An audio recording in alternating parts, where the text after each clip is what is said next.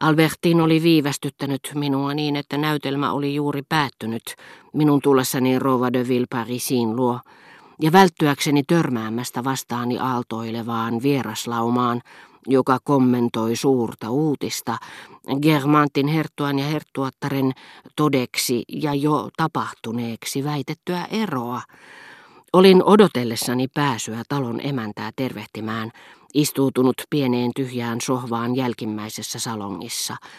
Kun yhtäkkiä perimmäisestä salongista, missä hän ilmeisesti oli istunut aivan ensimmäisellä penkkirivillä, näin itse herttuattaren saapuvan majesteetillisen laveana ja kookkaana keltaisessa satiinipuvussa, johon oli ommeltu koholleen mustia jättiläisunikoita.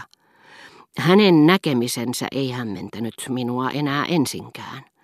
Eräänä päivänä pannessaan kätensä otsalleni, niin kuin hänellä oli tapana tehdä, kun hän pelkäsi pahoittavansa mieleni, ja sanoessaan, älä viitsi enää lähteä kävelemään Madame de Germantin takia, koko talohan sinulle nauraa. Sitä paitsi isoäitisi on vakavasti sairas, eikö sinulla todellakaan ole parempaa tekemistä kuin kierrellä ja kaarella naista, joka tekee sinusta pilaa.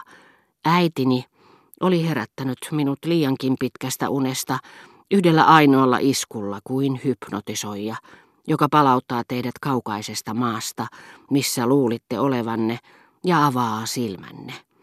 Tai kuin lääkäri, joka palauttaessaan velvollisuuden tuntonne ja todellisuuden tajunne parantaa teidät pinttyneestä luulosairaudesta. Sitä seuraavan päivän olin kokonaan omistanut viimeisille jäähyväisille, jotka jätin sairaudelleni. Olin laulanut tuntikausia kyyneliä vuodattaen Schubertin jäähyväisiä. Jäähyvästi taivaallinen olento, oudot äänet kutsuvat sinua, enkelten sisar. Ja kaikki oli päättynyt siihen. Olin luopunut joka aamuisista kävelyretkistäni niin helposti, että tein siitä silloin sen johtopäätöksen, joka tosin myöhemmin oli osoittautuva erheelliseksi, että minulle ei elämäni varrella tuottaisi vaikeuksia totuttautua olemaan tapaamatta jotakin naista. Ja kun sitten François tuli kertomaan, että Jupien, joka halusi laajentaa liikettään, etsi samasta korttelista kauppahuoneistoa, niin siinä toivossa, että löytäisin hänelle sellaisen, ja mielissäni päästessäni taas kadulle, jonka jo vuoteeseeni kuulin ääntelevän, kirkuvan kirkkaana kuin hiekkarannan, kutsuvan katsomaan valkohihaisia maitotyttöjä kauppojen ylöskierrettyjen metallikaidinten alle, olin välittömästi palannut aamuisille reiteilleni. Luontevasti se minulta muuten kävikin, sillä tiesin, etten tehnyt sitä tavatakseni herttuattaren – luontevasti kuin naiselta, joka turvautuu kaikkiin mahdollisiin varokeinoihin niin kauan kuin hänellä on rakastaja, mutta jättää suhteen päätyttyä kirjeensä ajelehtimaan silläkin uhalla, että ne paljastavat aviomiehelle synnin, jota hän on lakannut pelkäämästä, samalla kun on lakannut sitä harjoittamastakin. Pahaa mieltä minulle aiheutti toteamus, että miltei kaikissa taloissa asui onnettomia ihmisiä. Yhtäällä itki nainen, koska hänen aviomiehensä petti häntä. Toisaalla asiat olivat juuri päinvastoin.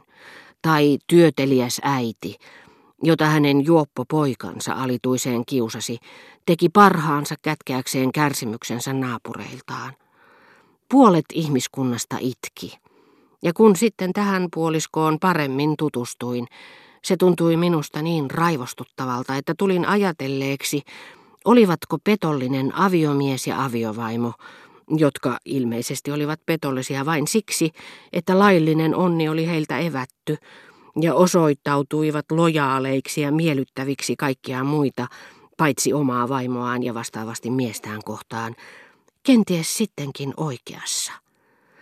Eikä aikaakaan, kun minun ei enää tarvinnut edes yrittää olla Jypiäänille avuksi, niin kuin alussa, voidakseni jatkaa kävelyretkiäni. Sillä kävi ilmi, että piharakennuksessa asuva taidepuuseppä, jonka verstaat vain ohut väliseinä erotti Jypiäänin ompelimosta, oli saanut isännöitsijältä häätökäskyn, koska hän piti liian kovaa melua vasaran iskuillaan.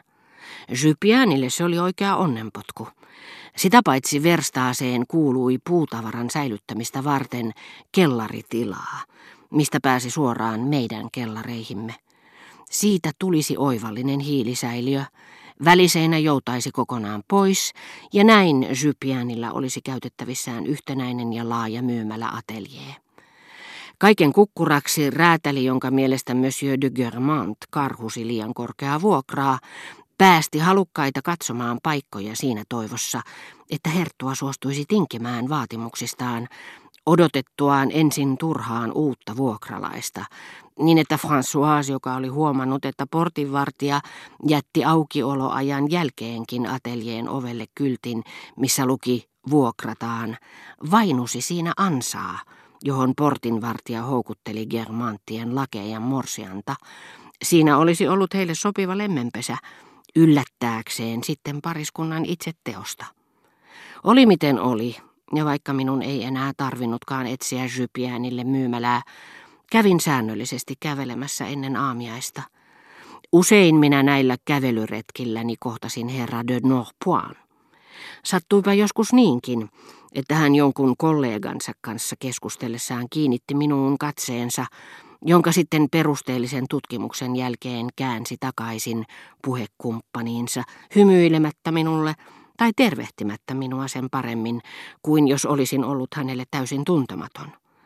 Sillä silmäillessään muita tietyllä tavalla nämä huomattavat diplomaatit eivät suinkaan yritä tehdä tiettäväksi, että ovat nähneet teidät, vaan päinvastoin sähköttävät, etteivät ole huomanneet ketään, koska heillä juuri on jotakin niin perin tärkeää sanottavaa kollegalleen. Uhkea naisihminen, jonka joskus yhytin kotini lähettyvillä, ei käyttäytynyt aivan niin diskreetisti, sillä vaikka en häntä tuntenutkaan, hän kääntyi tuijottamaan minua, odotteli turhaan näyteikkunoiden edessä, hymyili ikään kuin olisi ollut aikeissa suudella minua, liikahti houkuttelevasti kuin syleilläkseen. Mutta hän loi minuun jäätävän silmäyksen, jos sattui tapaamaan jonkun tuttavansa.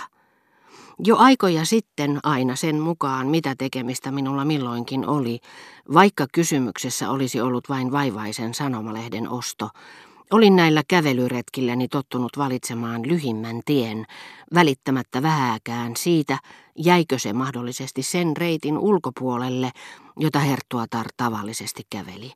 Ja valitsin sen niin ikään ilman muuta, vaikka se olisi tähän väylään yhtynytkin – häpeilemättä ja salailematta, koska se ei enää vaikuttanut minusta kielletyltä tieltä, jonka varrella pakotin kiittämättömän naisen suomaan minulle ilon silmäillä häntä vastoin hänen tahtoaan. Mutta mieleeni ei ollut juolahtanut, että tervehtymiseni, joka tavanomaisti suhtautumiseni Rova de Kermanttiin, vaikuttaisi siinä sivussa samalla tavalla myös herttuattareen ja tekisi mahdolliseksi ystävyyden, josta en enää piitannut. Aikaisemmin koko maailma olisi voinut keskittää ponnistuksensa meidän lähentämiseksemme, onnettoman rakkauden kiroukseen ne sittenkin olisivat kilpistyneet.